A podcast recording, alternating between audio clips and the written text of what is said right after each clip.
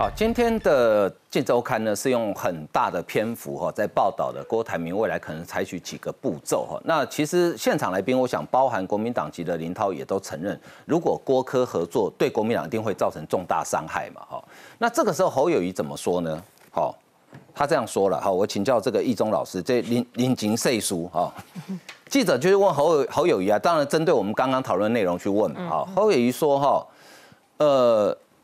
自己相信认识的郭董会信守承诺，他也说会支持的所以又回到刚刚林涛不断耳提面命那个问题，你姿态可不可以低一点？这样讲就够了吗？人当初是郭董搞陈玉珍讲一句话，好，咱赢叫的卖赢威，本来不是礼拜二中常会前一天被绑我当吗？你讲咱赢，所以我们就不要失去对方。基本上叫是你规划旁去哦，好有一告票旁去，不然你也留一条后路给人家嘛。话稍微。不管是公开或私底下，你总是现在就是尊郭嘛，因为你得给他叫啊嘛，就嘛得春节郭台铭整合嘛，讲这款话冷冰冰，他真正就是有像一点恩恩爱款态度，就是冷冰冰嘛，跟他讲郭董跟他欠你的，讲郭董你自己说要团结哦，就嘛因为在考试郭董就是讲郭董在初选的过程中不小心讲了2、3次，讲他选上他会团结，就嘛得撇这个给，所以这个是郭董最不爽的事。我觉得今天也不要说什么国民党、民进党，今天就是就一个人情世事嘛，对吧？那这人的得。你不是基本就安尼吗？你看这摆你是安怎？你放我一个放啥？你敢不知？一个透过媒体讲，我卡到个郭董不爱接啦。就像绑，就小心对你自己不用绑出来。所以，那个不叫郭董叫你整合，你根本就是霸王硬上弓。这种的情况下，所以为什么民调、侯友宜民调给不是讲，不要说什么，是因为很多人就说因为你郭董不跟我们整合，所以侯友宜的民调就是你郭董来错。那个民调是怎么样？你看到那个，其实那个民调是移到中间，就是。本来其实支持侯友宜关平他也没有跑到柯，也没有跑到赖，他就是变成是观望。那为什么观望？因为这些人就是刚刚讲，那这两鬼才这个案例，这些人可应该都是偏蓝的选民，但是他们觉得偏蓝归偏蓝，人情世事可能比政党的色彩更重要。你侯友宜这种态度，其实只是让你的支持者一直往外推。其实我也听到很多国民党的民意代表都不断的在公开呼吁过，是不是就是大家？特别是侯市长，大家嘛小安那一个，但是我觉得，我讲人靠谁靠股啊，你基本上当作古林摇摆嘛，伊就是两届新北市拢伊的嘛，佮赢48万票，全台湾全世界没有人他像他那么强。你特别喜欢抬头 ，OK 啊 ，fine 啊，你就是那，你想那都可以啊。反正我们只是觉得，我还是一句话，我不会去建立新奇，我也不会去嘲笑你侯友宜，我只是觉得以一个做人的态度来讲，你让我觉得非常的失望。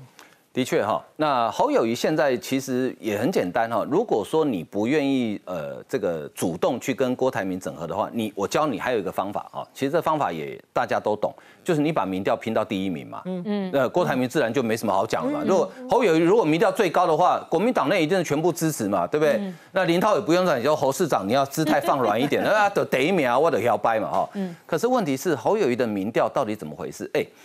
过去我们以前当学生的时候，考试考不好，老师比较善心，我说陈通你那个3天后来补考一遍考及格我就算你 pass 结果如果补考还是考不及格，该怎么办呢？我们来看最新的新闻报道。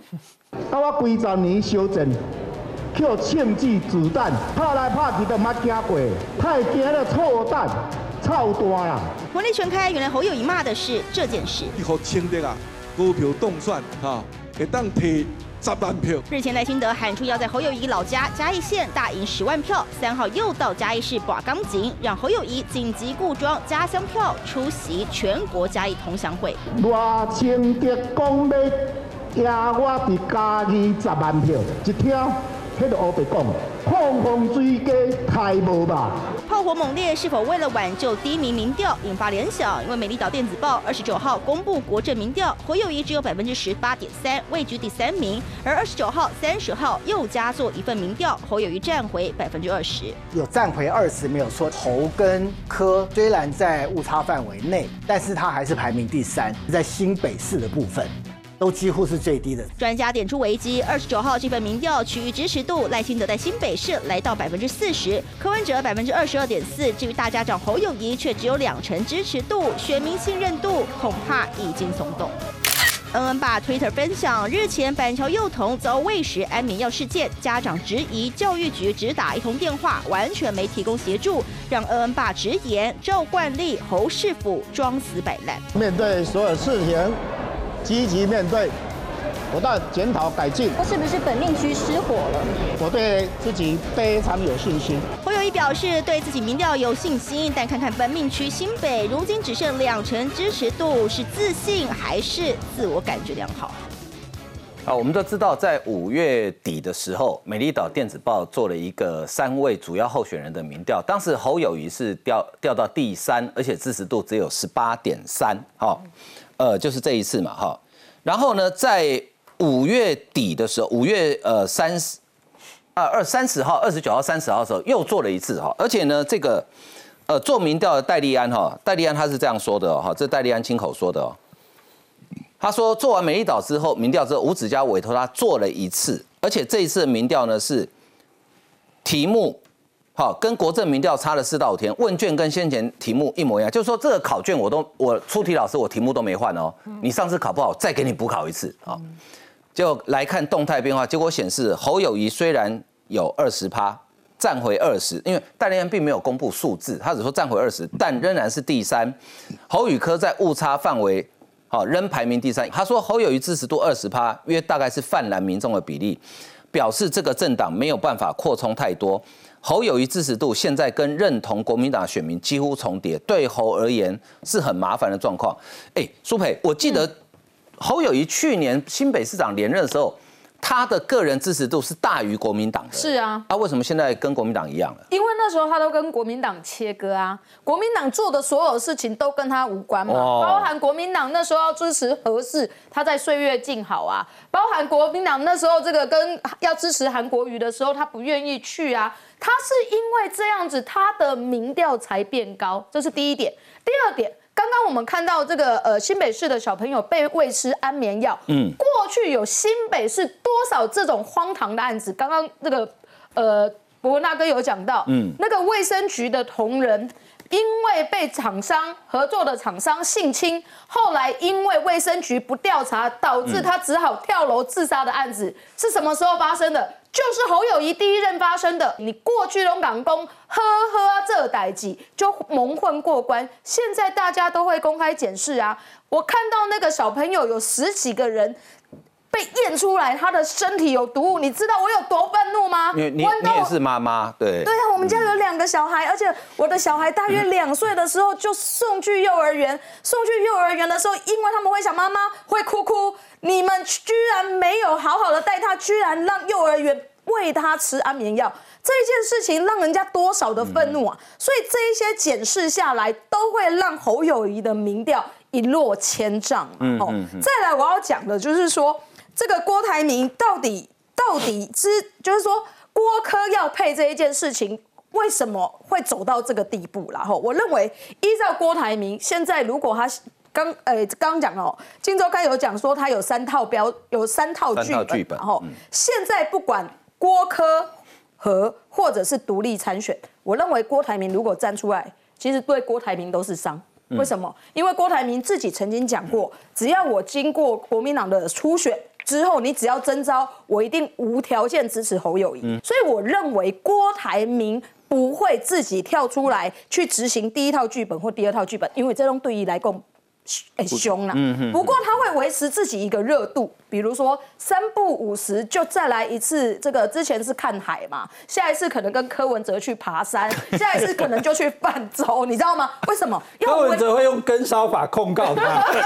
没有，柯文哲嘛就矮，好不好？柯文哲因为郭台铭跟他这样子，他的民调才水涨船高哎。所以如果郭台铭继续跟柯文哲演这种眉来眼去的戏。 对柯文哲来讲，一起谈然后维持这样的热度，其实只是要告诉侯友宜一件事情：我没有不支持你哦，是因为你自己民调很烂哦，烂到我没有办法支持你哦。因为如果你一直维持在第3，为什么要支持你？不是我郭台铭食言而肥，而是你侯友宜真的烂到爆嘛，烂到我没有办法支持嘛。啊，烂到爆的原因是什么？就是我刚刚讲的嘛，你自己党内整合。 就有问题，然后现在人家问你说，哎，你这个国政怎么办呢、啊？你这个两岸外交你的态度什么、啊？你要不就是说我热爱中华民国，我捍卫中华民国。人家问你说你民调这么低，你怎么样维持？你就说我对我自己有信心，哎，我明年一定选得上。哎，这感觉很像什么，你知道吗？很像啊。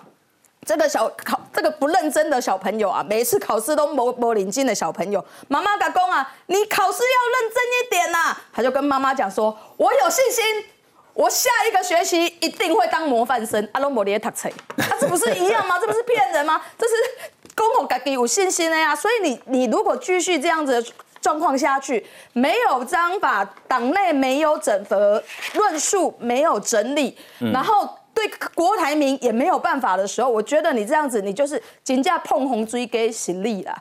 东豪，美丽岛电子报又再做一次民调，其实这个我们看中的民调很少见哈，同样题目每隔几天问2次哈，好吧，我们就算他宅心仁厚给他一次补考机会啊，还是第3名，那实际数字到底怎么样？实际数字有意义吗？那个差别？有兴趣的可以抄一下哈，他是5月29到5月30，就是礼拜一、礼拜二做的。那一次做出来的结果，赖清德是 35.5， 柯文哲是 25.5， 侯友宜是 22.6， 好，他讲20以上，侯友宜上次是 18.3， 好，所以他多了大概 4.3， 多出来的 4.3 从哪里来的？是原来躲在那个不表态的，哦，表态率多了 4.3 出来，多基本上从那边冲出来的，那为什么会冲出来呢？因为被那个 18.3 吓到，所以这4%整个因为那个18%的事情吓到，所以整个冲出来给侯友宜。那这个比例大概就是国民党的支持度2成。就你不要太去计较，他是20、21、22，不用太计较哈，他也可以23，他也可以是20，因为他有个 range。大概这个会是这段时间侯友宜最好的状况，最好。除非要有很特殊的事情吧，那他撑到7月23号，他撑得到吗？我不能说他完全没有机会，因为距离7月23还有1个半月了。对，好，你选举是这样子，很动态了。那如果你在7月23你拼不回来第2名，那就真的很惨。我不晓得国民党怎么会搞成这个样子。就是说，国民党跟郭台铭这已经是第2次。你说你第1次不了解郭台铭就算了，第2次。人家说你诈赌，你怎么办呢、啊？然后你们要告诉我说，你国民党要当执政党，我真的不晓得你们自己国家这样子。然后侯友宜最后一个希望是什么？郭董，你有承诺我，对，最后靠那个承诺，就用那个承诺绑着你，你不能逼我、啊。可是数字会告诉我啊，因为。侯友宜，你不是第1次掉7.7，你掉了2次。这一次你可以怪郭台铭。可是上一次的7.7，你要怪谁？就是侯友宜，到底你的能力是什么？你的能力是什么？好，那看一份民调，有人觉得讲说啊，只有一份嘛。好，我们看另外一份，这是今天做出来的汇流数位的民调啊，它也是做支持度。赖清德35.7，侯友宜25.9。柯文哲24.9，13.5未表态，所以侯友宜看到这一份应该高兴一点，因为他从第3变成第2。但是如果就民调上，我认为这没有意义，因为只差1%，这个随时会翻过来哈。好，那结果这个他得到一个结论哈，从他历次民调的趋势比较发现，赖清德很稳定，大概在35%，侯友宜、柯文哲支持度差距在误差范围内。好。那如果把这个 13.5， 我们刚刚讲这有 13.5 的未表态，对不对？哈，那我们如果把它扣掉呢？好，这个是可以用加权算出来的哈。赖清德变成 41.3， 侯友宜 29.9， 柯文哲 28.8， 还是在误差范围内。哎，这两个人咬得真是紧哎。好，这是这个客观的民调。我们再来看，我请教苦苓老师哈。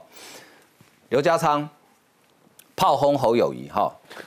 他从这个故事讲很长，他提到当年马英九选总统2007的时候，他批评陈水扁，你只有18%民调，没有资格当总统。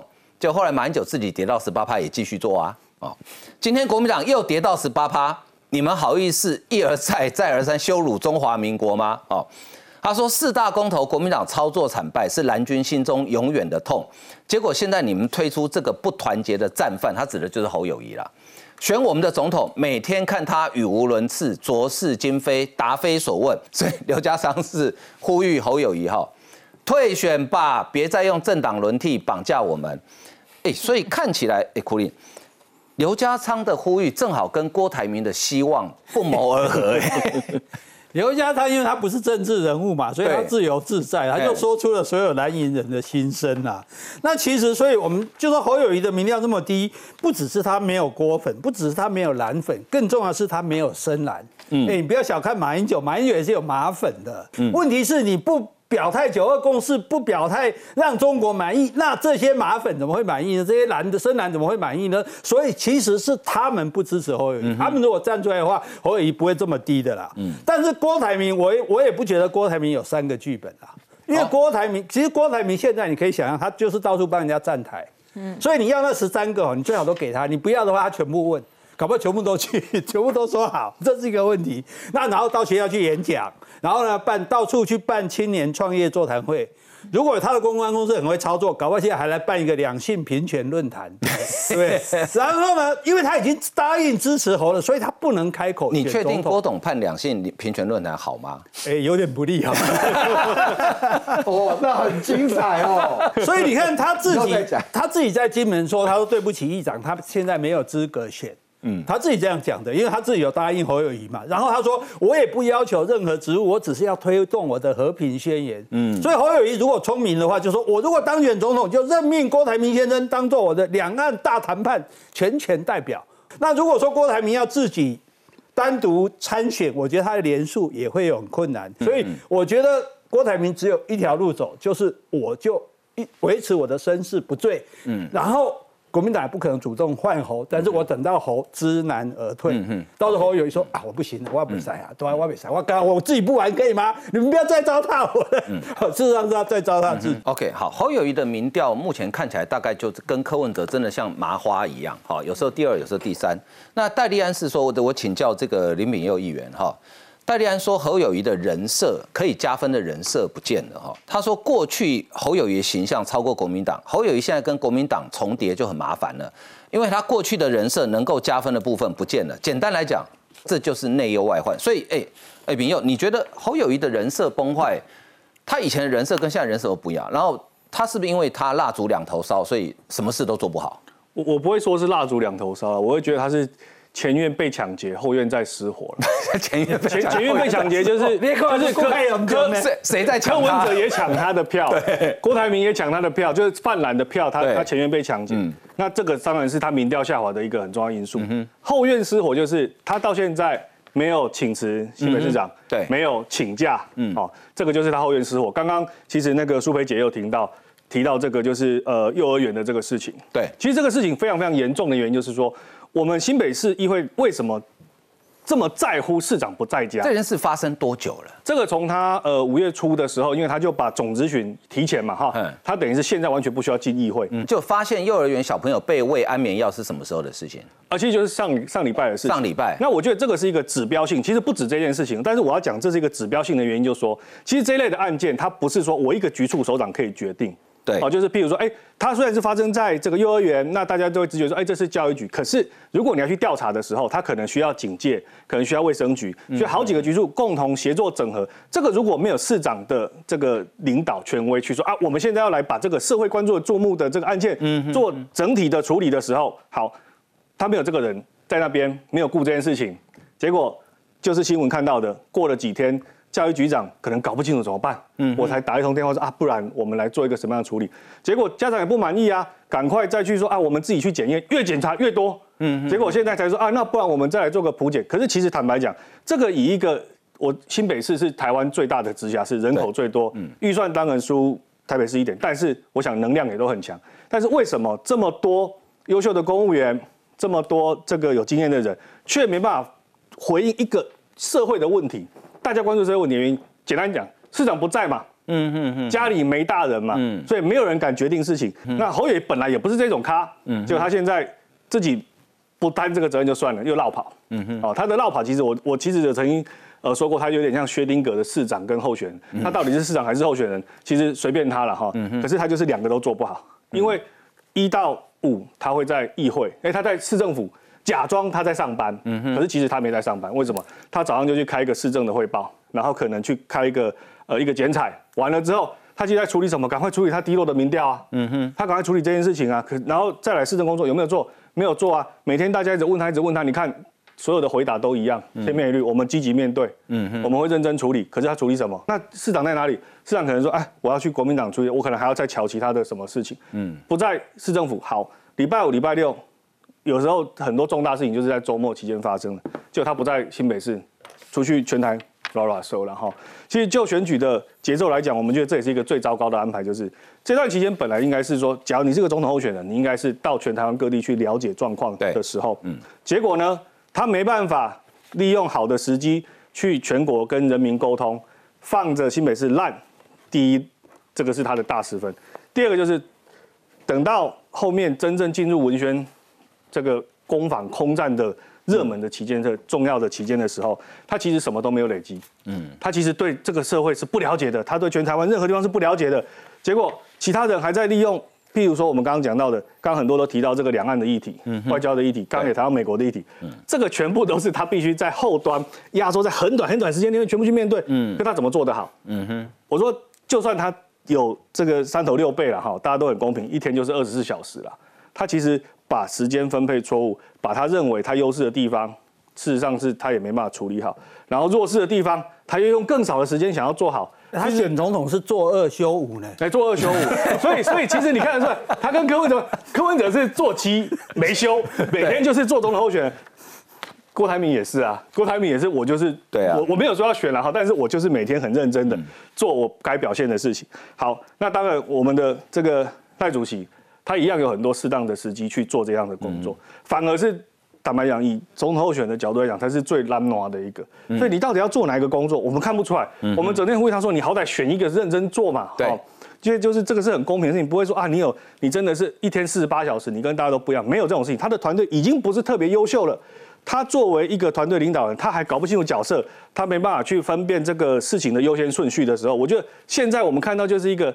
一路下滑，然后越做越烂，越做越差，这种很尴尬。然后我们也想帮他讲话说啊，侯友宜，你不要再这样子好不好？你好歹做好一件事情好不好？侯在哪里做一件就好，结果连一件都没做好。我们到现在看到哪一件他是有做好的，有处理好的，完全看不到这种情形的时候，我们都很忧心啊。就是你作为这个国民党的候选人，就你现在在跟柯文哲纠缠，我觉得在这种情形之下，哈，侯友宜真的是要痛定思痛了。他到底是说，哎，我7月的时候赶快顺势绕跑呢？还是说，哎，我赶快做出一个决定，我要做总统候选人，还是我要做市长？好，那赖清德在嘉义市的信赖之友会的时候，他有讲说，我们嘉义要赢侯友宜10万票，哈。结果刚刚在这个VCR 里面，我们有看到侯友宜说啊，嘿碰风追鸡啦，嘿操蛋啦，哈。哎，所以林涛，你们对嘉义选情这么看好？其实我觉得刚才听到那个林议员在我旁边讲哦，他说哈，一方面他说啊，侯市长你只有2天你去跑，然后你剩下其他天你是不是这2天你有没有在顾市政？然后接下来就说，哎，身为一个总统候选人，好像每一天都去跑行程好像比较好哎，各地都要去看比较好。到底是觉得市政好还是选举好？我是不晓得啦。对我来说，他是目前两个都可以兼顾啦，因为你看一下。常来宾一阵错愕，你自己看嘛，他现在像吃毒药这个事情是，他2个都要啦。我跟你讲，2个都要。我是说，现在在市政的目前看起来，他的市政团队是还可以支撑嘛，因为。说真的，你就是以现在的市政表现为主嘛。那他周末把这个下班的时间去跑一些选举，开始来加温。我认为对他来讲是一个在初期来讲是一个很好的做法。你去看一下哦，他去嘉义哦，因为他的老家在嘉义的六角，他后来搬去嘉义的埔子，就是说他基本上他就是一个嘉义人。那我认为他去嘉义的有一个很大的宣示意味，就是说。这是我的地盘，我是嘉义人，我跟中南部的连结，这是我的根。我认为在整个做起来是有加分的，而且他拿什么做支点？他拿这个赖清德主席做支点，因为大家之前就是赖清德主席去跟那个嘉义同乡会就说，哇。侯市长，你不是嘉义出身的吗？怎么嘉义同乡会去挺侯市长？哎，挺赖主席。后来他今天告诉大家。其实嘉义也是挺我的，因为我是嘉义的子弟。我认为这个事是有造起来。我觉得初步来讲，第二件事情，我认为不管是现在的社团也好，或是同乡会的角色也好，我说真的，站在同乡会的角色，蓝绿白来支持，给我资源，未来能够让我们的乡亲变得更好。哎，大家都会欢迎啊！你今天侯市长，你今天赖主席，你今天柯市长，站在同乡会的角度，大家都会支持啦。所以最重要的是说，到最后的关头，这个同乡会要把这力道拉到什么程度？我觉得是要在补选的时候是要拉到什么程度，让你的造势场合是我全部百分之百动员，还是80%动员，50%动员？那就会差异很多了，那就不是空口说白话，说我支不支持你了。林涛，你要我提醒你一下哈，就是你要做忠诚哦，要忠到底。你除了劝侯友宜他们的姿态要对之外，你真的要劝他两个选一个。你要肯定他的市政，我觉得我也可以接受，因为事实上新北市民是对他很满意的。他自己也称他是远见的5星市长，至少在之前是这样。但是现在在新北市的民调，侯友宜是输给任何人的。换句话说，新北市民喜欢侯友宜，喜欢你做市长，不是喜欢你去做总统。这个事情是要分清楚的。这个民调我补充一点哦，就是说刚才因为那个东豪哥也提到，就是说这个美丽岛民调部分，说真的啦。就是因为去跟这个美丽岛民调去办2场董事长，后来做民调，这个是这个侯的嫡系，就是说研考会系统来做这个联系。因为我认为达哥刻意安排的，我认为达哥他不会去做这样的。不是啊，这是吴子嘉为了要赎罪啊。说真的，现在拿他的政治判断还是比较稳健啊。林涛的讲法就是说，那是侯友宜的嫡系。哦，我觉得谢振达只是首席政治幕僚，因为我认为谢振达他对于整个政治的稳定度还是算高的，但是我认为有一些侯团队的人在处理一些政治的事情来讲，太过于限缩，他会觉得我做这件事情我就是走中间路线嘛，就像去年我新北市选举一样，没有沙卡都嘛，我走那个路线我就可以极大化，所以我的起手式是我要跟董事长开讲，然后我接下来每一场民调要做结合，但是结果呢？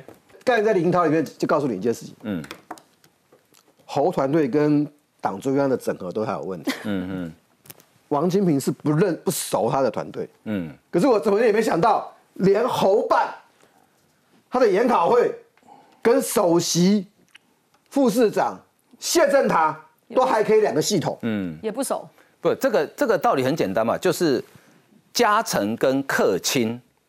哦，就谢振达对侯友宜应该算客卿嘛，首席政治幕僚嘛，首席政治幕僚，但是还是客卿嘛，哦，但是还有嘉诚，这个会吓死人哦。不过我觉得这是侯友宜要面对的问题很多啊，还有一个问题恐怕他头很痛，就是最近有人称他为台湾版的 Me Too 啊，从上周开始一连串的主要现在是在政党里面发生的性骚扰事件。一开始民进党，后来国民党，那民众党是最近没有新的，但是过去的陈年旧案被吃案的也被翻出来了哈。那最指标性的人物是国民党现任的立法委员傅崐萁，好，他也是前花莲县长，他是被媒体人呢直接连名带姓指控，而且他的涉嫌性骚扰发生的场合很特别，不是在只有2个人在的场合，是在1桌人吃饭的场合。我们来看相关的新闻报道。国民党立委傅崐萁被媒体人爆料，在2014年1场餐会上被他抱起亲头，涉嫌性骚。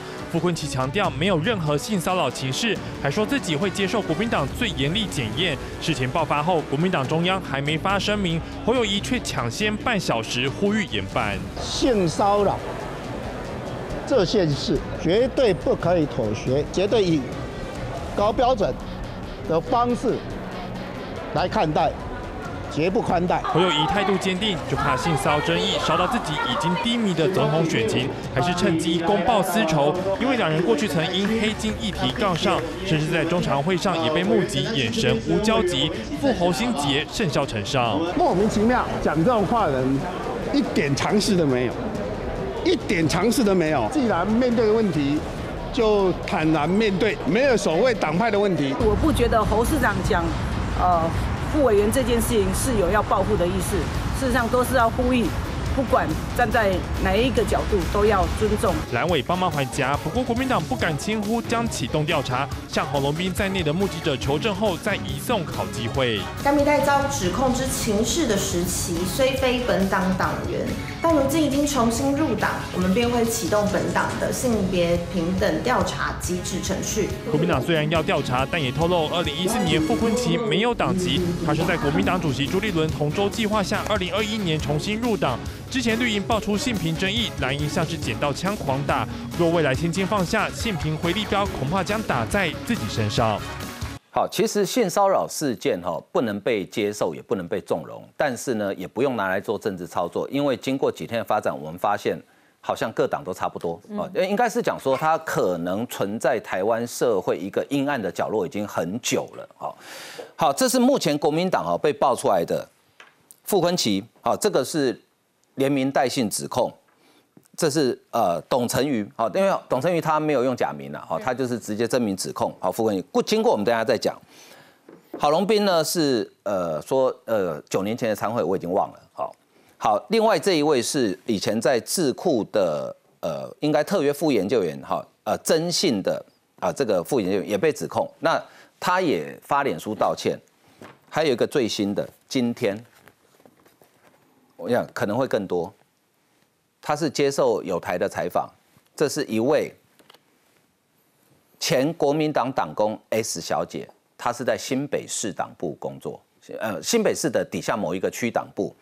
她说当年在党部任职的时候被主管霸凌，甚至性骚扰。那这一位 S 小姐，她事后有没有申诉？有，但是她的长官没有人理她。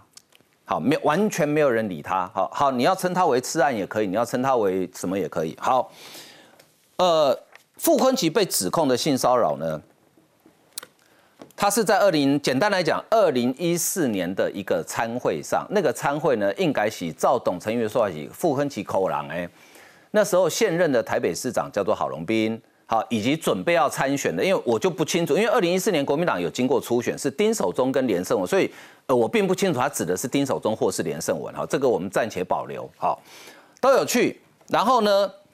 傅崐萁呢，席间先抓他的手，讲一些关于手的无关痛痒的话。好，他当时慢慢抽回，不想发作，但已经达到极限。参会将结束前，这个县长突然站起来，抱住他的头亲他，他立刻挣脱，大声斥骂。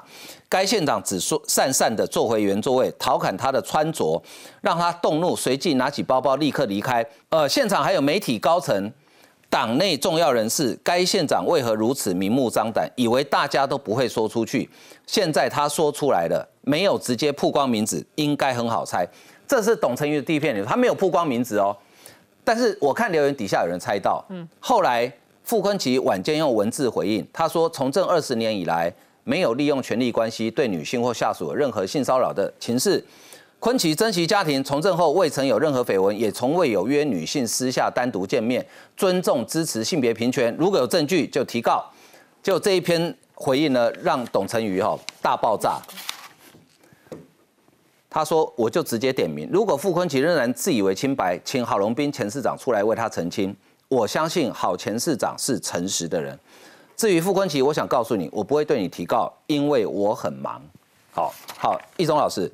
身为一个公民老师，你的学生都是高中生，对，他们将来出社会，有可能遇到类似的情况，所以你觉得傅崐萁这样的澄清有澄清到重点吗？坏，这真的是坏。你看他说什么？他说你可以提告啊，对，他吃定你，你知道这种事情哦，就是因为怎么讲，就是他现在就是吃定你，就是说要跟我玩法律，我来陪你玩，反正法律的诉讼就慢慢给，那你要动用庞大的资源，我这边还有律师团队不会跟你，所以第一个你要请律师，你要花费，而且第二个是这种事情到法庭上，你必须要去陈述这个事实的时候，调证人来，然后重新的，这就是我们讲的二次伤害。对，他吃定你就是我就是要搞你二次伤害，你没办法承受这个庞大的打击，所以这个过程中他，所以你看为什么他，所以为什么董成瑜说他不提告，是因为他完全懂这个老狐狸在干什么。所以董成瑜就是董成瑜也是老经验，他就说他相信郝龙斌是正直的人。郝龙斌其实讲的已经够委婉，他说请傅崐萁坦然面对，一直在讲我看到啦，啊，这帮回头是你自己在讲啊啦，就其实郝龙斌已经算是很委婉到这种程度。但我要讲的就是说这件事情，当大家觉得匪夷所思的是讲。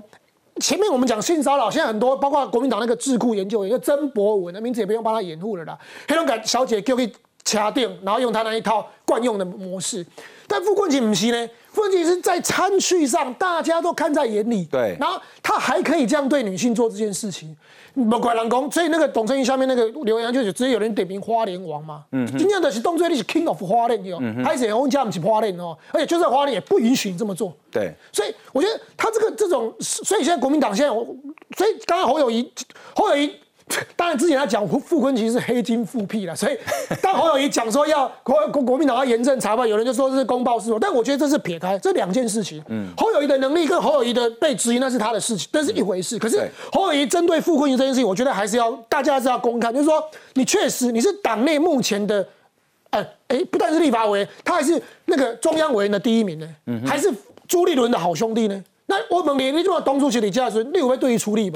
嗯，你讲把人讲到这大声的孙，起码恁的人，而且你上大架、上大尾，这就是一个很好的指标嘛。那、如果这个指标你没办法好好的切割去处理的话，那我们怎么能相信之前在讲民进党性骚扰的时候，你国民党那个义正辞严的样子，那不就是让人家觉得是双标吗？然后另外还讲再讲那个曾博文，那个我见过了。哦，你认识他吗？不熟。但是就是认识这个人，那但是那他就我想说，我有一个活动遇到他，我想说这何许人也？哦，他就拿了他是新北市府的顾问，现在头衔，但他国民党交易就闲哎。后来大家有帮他查出资历嘛，就是说他以前是朱立伦时代做过新北市府顾问，然后参议哦，他是当参议，然后后来又混到江启臣主席的时候，都什么特别顾问，总之，然后又现在什么智库什么研究挂一堆，就是他很能拿这种政治上的头衔。他其实后来有讲，他原本在端传媒嘛，端传媒有发声明嘛，2017年就把他 fire 嘛，对，其实那个是 fire。已经有人出来讲，他当初会被 fire 就是因为跟性有关，可能就是在当总监任内就是有这些事情，所以当大家没有把它掀开来，后来就拿到政治上没有端传媒没得混了。我还听说他在学校原本差点拿到教职，那也是因为类似的事情，后来他们听到以后说啊，这个不可以做老师，啊，现在反正总是得提国民党这个，我就会问朱立伦嘛，你当初是186，到去年10月11日我去参加活动的时候，他还拿的是你新北市的顾问。刚才条例就写给他呢，在那边不要说招摇撞骗，就是说他好像是很有权势。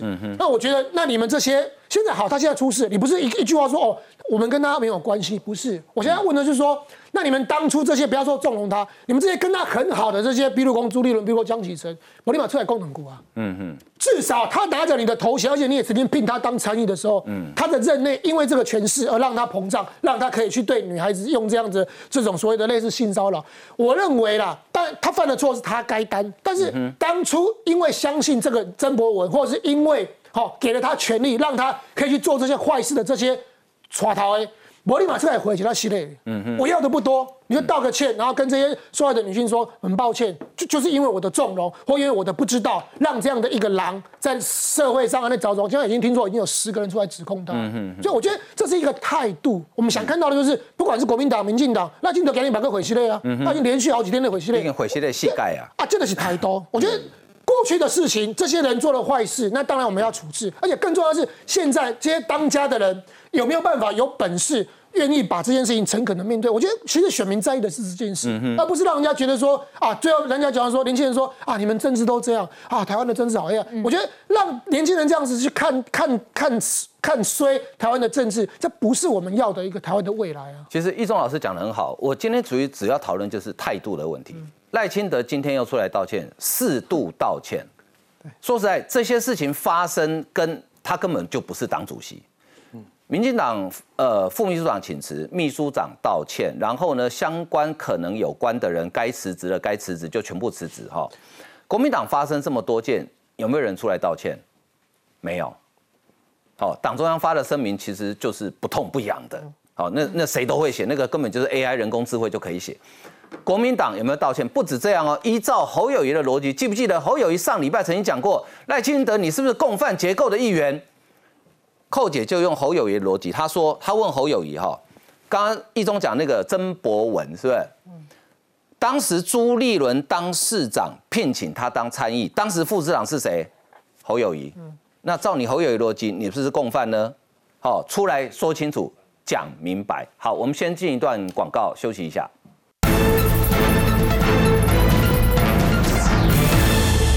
我觉得利用这个机会，大家好好检讨为什么申诉的管道会让人害怕。比如说刚刚一中老师讲的二次伤害的问题，好，我觉得这个是值得考虑。但是这个事情有没有拿来做政治操作？有，很不幸的，这个政治操作是民进党自己人。好，民进党立法委员高嘉瑜。 他在有台节目的时候，他说广告时间私下跟沈富雄聊天说，哦，这个黑数哦应该是1:100。就后来节目开录之后呢，沈富雄在节目中引述他这段话，高嘉瑜现场并没有否认哦，而且呢，他还旁边还笑。但是当基层引起超级大反弹的时候呢，高嘉瑜说没有没有，我有否认。好，我们剪了完整的画面，让观众朋友自己来判断高嘉瑜到底有没有马上否认。我们来看相关的报道。 我刚刚休息的时候，我问高嘉瑜委员啊，我说其实浮上台面的案子少啊，在水底下的案子多了。我说起码1:10吧，他说不止哦，1:100，1:100，1:100。我想性骚扰案哦，当然是很不容易讲，很复杂。那会不会影响选情？如果只有1个、2个个案，应该是不会。哦啊，如果是单纯的性骚扰，这个影响也不大。 但是如果它牵涉到政治，啊，就说这些主角啊，跟这些大咖都有关系，而且他们标案啊，又是审查委员啊，又一标不是几个案子啊，这个当然就会，这个需要周边连带引起的附带牵扯，那当然就会。好，观众朋友误会，领导等级不准就带哈。刚刚为什么剪那么长，就是让大家可以完整的看到，当沈富雄讲到说我刚刚问高嘉瑜委员的时候，那一场这个影片有1分多钟哈，我们中间完全没有剪了，就是那1分多钟连续roll下来。请问高嘉瑜有没有否认？你们在座谁有看到他否认？他没有否认嘛，对不对？今天如果我在这边讲，我讲我们来宾怎样好，刚刚广告时间讲什么好，那如果来宾没讲，他一定马上说，哎，对不起，我刚刚不是这样讲，这很正常嘛。高嘉瑜没有否认。好，这件事情操作到怎么样？中国的环球网，蔡英文办公室某要人涉性骚扰，岛内网友夸张比爆米花爆还快。它里面就引述沈富雄称，他在休息时对民进党立委高嘉瑜谈论。 我说，其实浮上台面的案子少，在水底下的案子多。我说起码1:10，他说不止1:100。好，这是环球网这件事情呢，让这个翁达瑞哦，这个旅美的教授陈时芬教授他也很不高兴。好，他就问了高嘉瑜几个问题，包括说你这个黑数从何而来？他说对民进党建议说，民进党不能轻重高嘉瑜散播不实数据，抹黑所属政党。 针对高嘉瑜的惯性背刺行为，我建议民进党这么处理：第一，调查1:100怎么来的；第二，如果是恶意造假，清查高嘉瑜这么做原因跟动机是什么；第三，如果高嘉瑜坚称清白，要求他对沈富雄提出栽赃诽谤刑事告诉；第四，如果沈富雄否认栽赃，而且说辞可信，民进党应该对高嘉瑜施予党纪处分，包括开除党籍跟撤销提名。所以，哎，苦苓，你觉得？ 高嘉瑜这件事情要不要出来好好交代一下？我觉得我先讲一下这个性骚扰的事件啊。我觉得对性骚扰的事件，不管任何人都不要见猎心喜啊，不要哀矜勿喜啊，因为这个不是党派问题，这个是普世价值的性别的问题。所以任何发生事情的人，你就是认错、调查，然后改过，不要说丢给司法，因为这种事情基本上这个发生就是一时突然的事件。第二个就是。 通常现场没有别人嘛，傅崐萁那种那是堂而皇之的那个嚣张的，那是少数，大多数时间你根本也没有，而且被攻击的人他也来不及去做任何的搜证，所以他常常是没有证据的，所以他才会这样的隐忍。那在这样 Me Too 的风潮下，鼓起勇气来做这样的事情，所以要处理这个问题，第一个就是改革制度嘛。如果这样问有真的有困难，那就是所长信箱嘛，党主席的性平信箱，你任何的性平问题直接到党主席那边，不会有任何人去压掉，看党主席怎么处理。哦，所以我觉得赖清德这个副总统至少讲的，就党主席讲的很好，至少不重大局嘛，不要以大局为重，对，不要为了什么选举。我就问你嘛，你觉得高嘉瑜要怎么处理嘛？我是说，这整个事情，女性跟年轻人他会看在眼里，到时候海水退了就知道谁是光屁股。嗯，那但是。 高嘉瑜这个好，我觉得高嘉瑜这个人太可恶的一点，就是说，因为为什么大家会特别的恨他？因为当敌人在攻击你，对手攻击你是理所当然的嘛。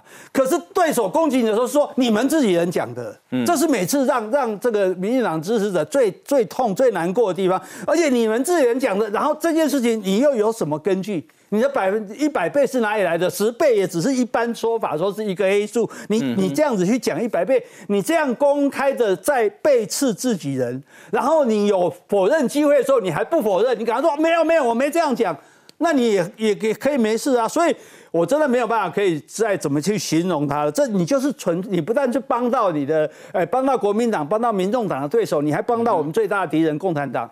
共产党共产党现在要迫不及待要把民进党抹黑成猪哥党，为了蹭声量不择手段。所以我现在充分的理解中联办为什么会支持吴欣岱。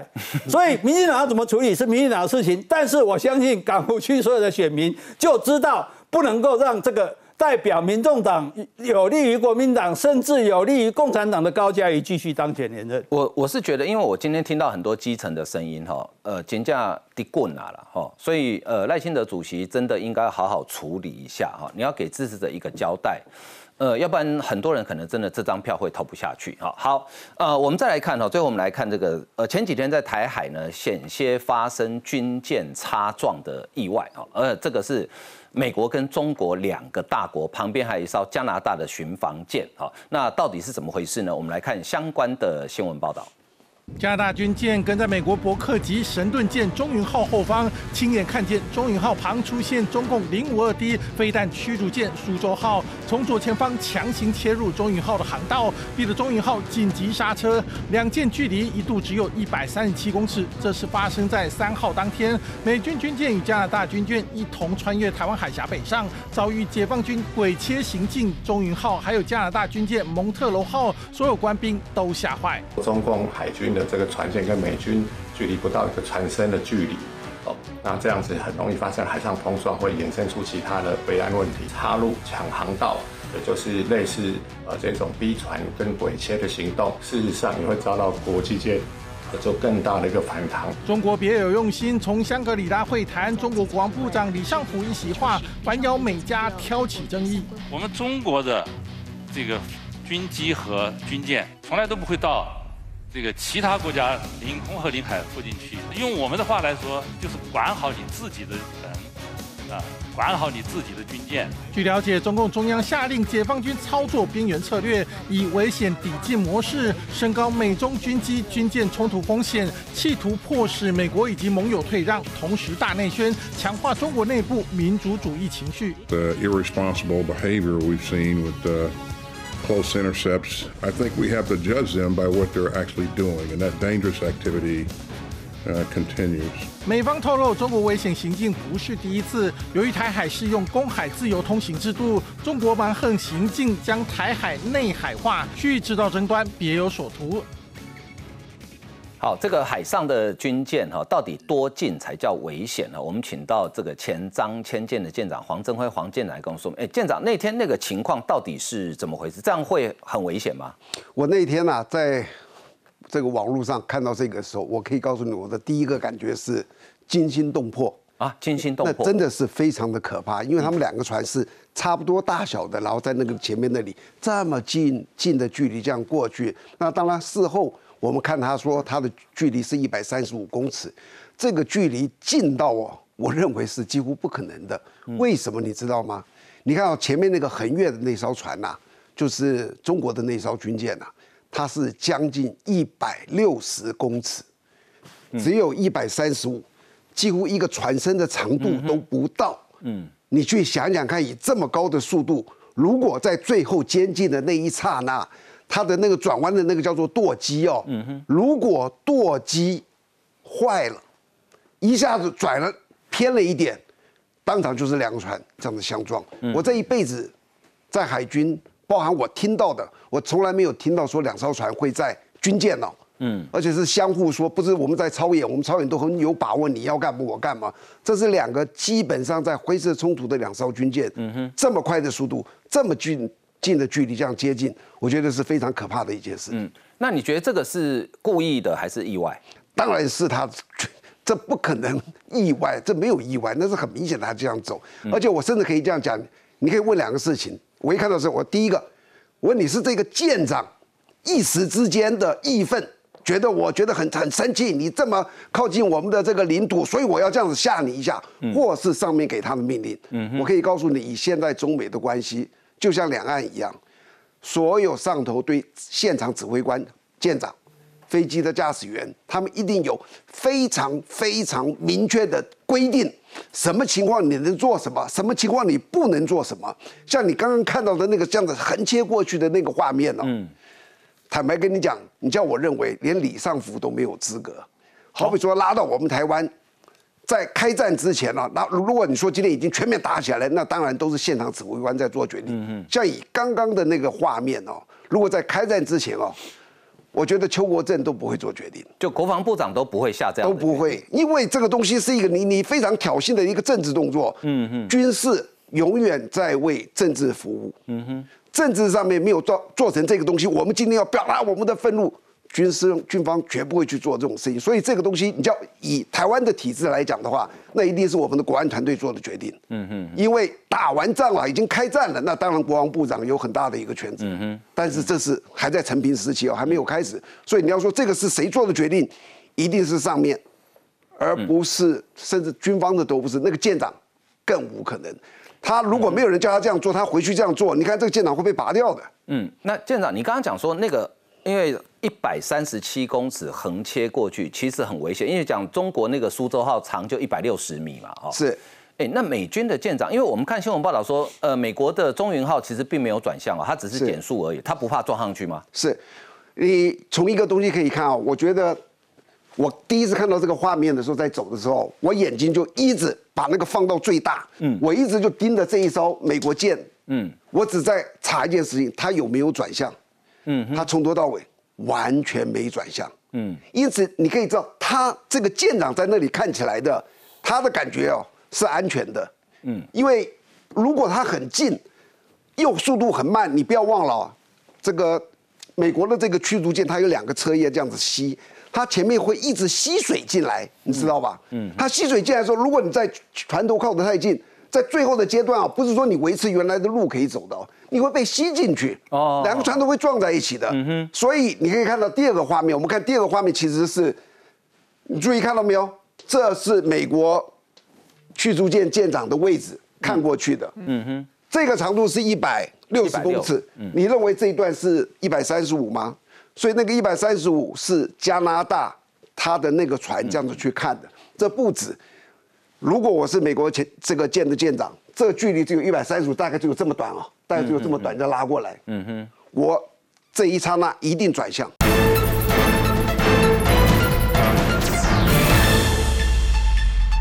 我怎么可能我还很稳定的这样继续走下去？所以你可以看到，它是一个很，你有没有看到它的尾鳍有多长？这个白色水花，就是说，当你在海上看到的时候，它有没有动多大的车，你就看它后面的白色水花。这个白色水花几乎是在全速往前冲，就32节。那它应该是一个它的正常的经济速率，大概15节、16节、18节等等。所以这个全速往前冲的时候，它最好的动作是什么？你知道？就是不动。他保持航向，你保持航向，就好像我们有时候过这个马路，你有没有看到过马路有一个摩托车很快的朝你过来？你知道你最好的动作是什么？站在原地，你就让手着看他，你就看着他手这样举，他不是往你前面绕，就是往你后面绕。如果你这样看他过来，你往前跑，他原来想往前躲，然后你一看，哇，又对过来，你又往后退，砰就撞上了。所以最好就是像他们这样，2个人都保持原航向、原航速不动，那他怎么知道会不撞呢？完全看那个方位的变率。就好像你走过十字路口这样，当你发觉这个很快的往前冲的时候，基本上你知道它不会撞。什么情况之下会撞？你知道？它始终在我的同一个方位，我在前走，它也在走，然后2个一直在接近，最后就咚就相撞。所以最起码美国这个舰的舰长，他的感觉。在这个时候是不会相撞的，我知道他一定会转向。好，那秉祐，我请教你，中国为什么要做这么看起来是很危险的动作？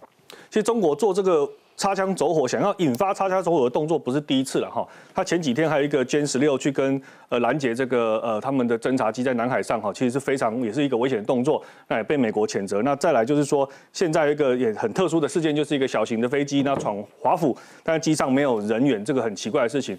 那我们会判断说，其实中国他想要利用这种擦枪走火，引发一种有限的冲突，去转移他国内目前困境的焦点。这个做法其实以前就发生过。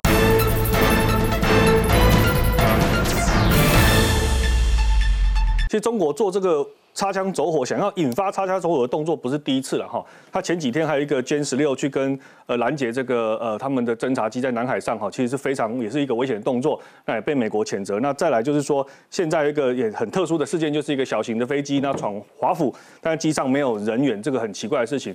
那我们会判断说，其实中国他想要利用这种擦枪走火，引发一种有限的冲突，去转移他国内目前困境的焦点，这个做法。其实以前就发生过哈，在2001年的时候，一个南海的 EP3撞击的事件。